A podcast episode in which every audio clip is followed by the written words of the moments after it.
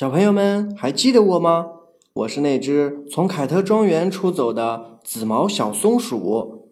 我摸爬滚打，满身都是泥巴，好不容易来到了彩虹城。可是在这里，我差点遇到车祸，还遇到一个坏婆婆。哎呀，我的小心脏啊，都快受不了了。接下来等待我的会是什么呢？来，跟我继续去探险吧。第三章，遭遇鼠小弟上。妈妈，妈妈，你就给我买嘛！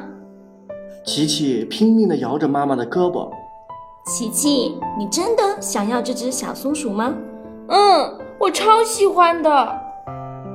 妈妈蹲下，和琪琪认真的说：“你好好想一想，如果你把它买回去，你要一直照顾它的哟，要喂它吃饭，要给它洗澡，还要清理它的便便。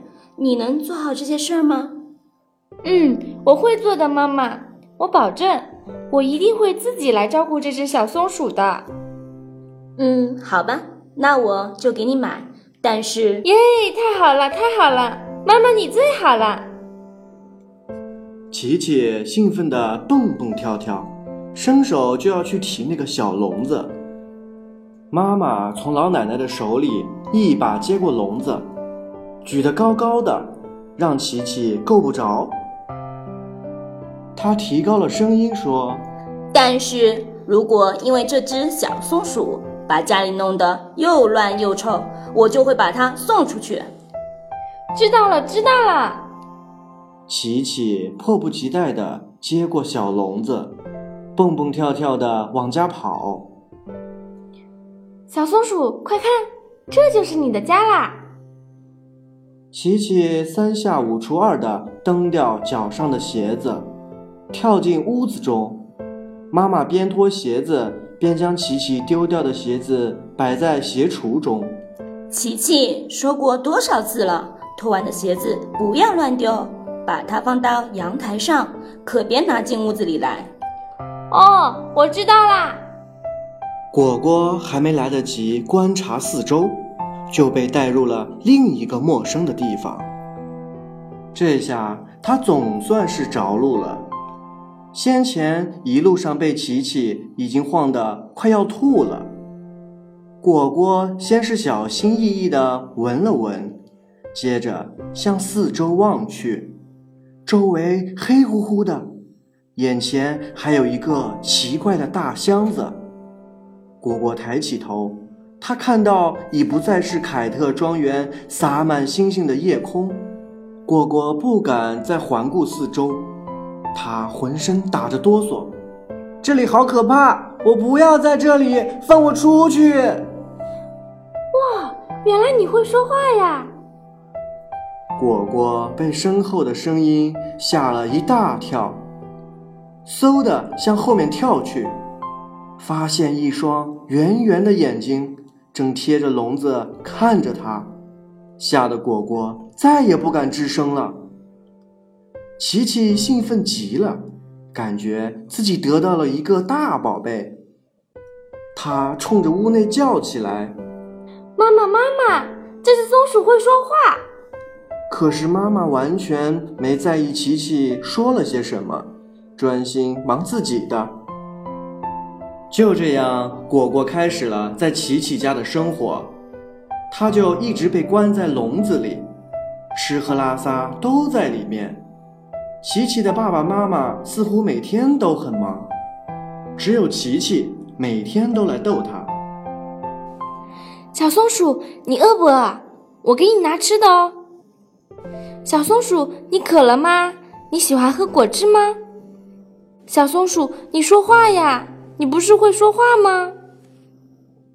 果果偶尔还能听见琪琪在问妈妈：“妈妈。”那只小松鼠为什么不说话了呀？怎么样才能让它说话呢？琪琪，别胡说八道了呀！松鼠怎么可能会说话呢？不是的，它上回就说话了。琪琪仍旧盼着果果再次与自己说话。他每天照顾着果果，还将自己遇到有趣的事情讲给果果听。而果果呢，他总是想着自己的凯特庄园，他一点也不想待在这个地方。看到阳台偶尔飞过的小鸟，他就会想起小黄和小七长。失去自由的果果一天比一天没精神。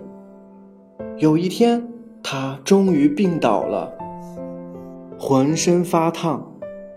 这下可急坏了琪琪，他难过极了。他身上怎么这么热呀？他到底怎么了？哎呀！对了，每次我发烧生病的时候，妈妈总会给我敷上湿毛巾。于是。琪琪开始学着妈妈的样子，不停地将毛巾打湿，敷在果果的脑袋上。小松鼠，你千万不要死啊！琪琪就这样一直守在果果的身边，不知不觉地睡着了。温暖的阳光洒入阳台，果果慢慢地睁开了眼睛，发现自己的额头上搭着一块毛巾。难道我发烧了？每次发烧的时候，妈妈就是这么做的。他一转头，看见了趴在笼子边睡着的琪琪。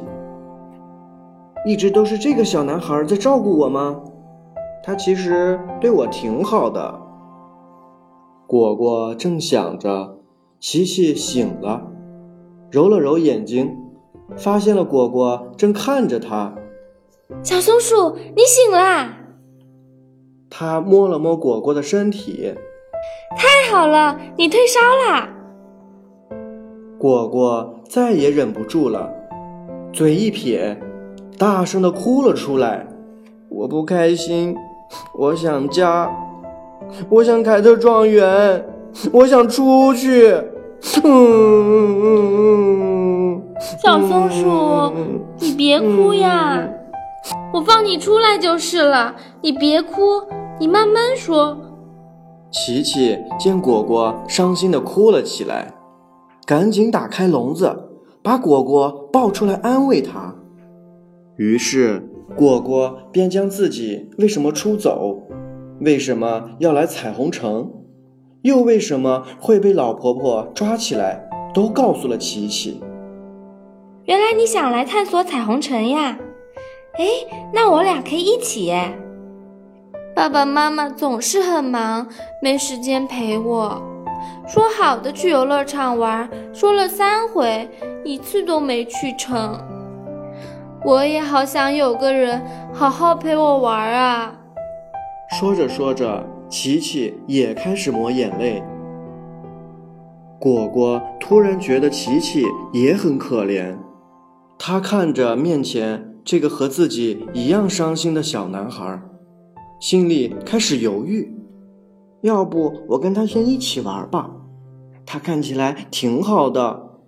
哎呀，他会不会像坏婆婆一样，先假装对我好呀？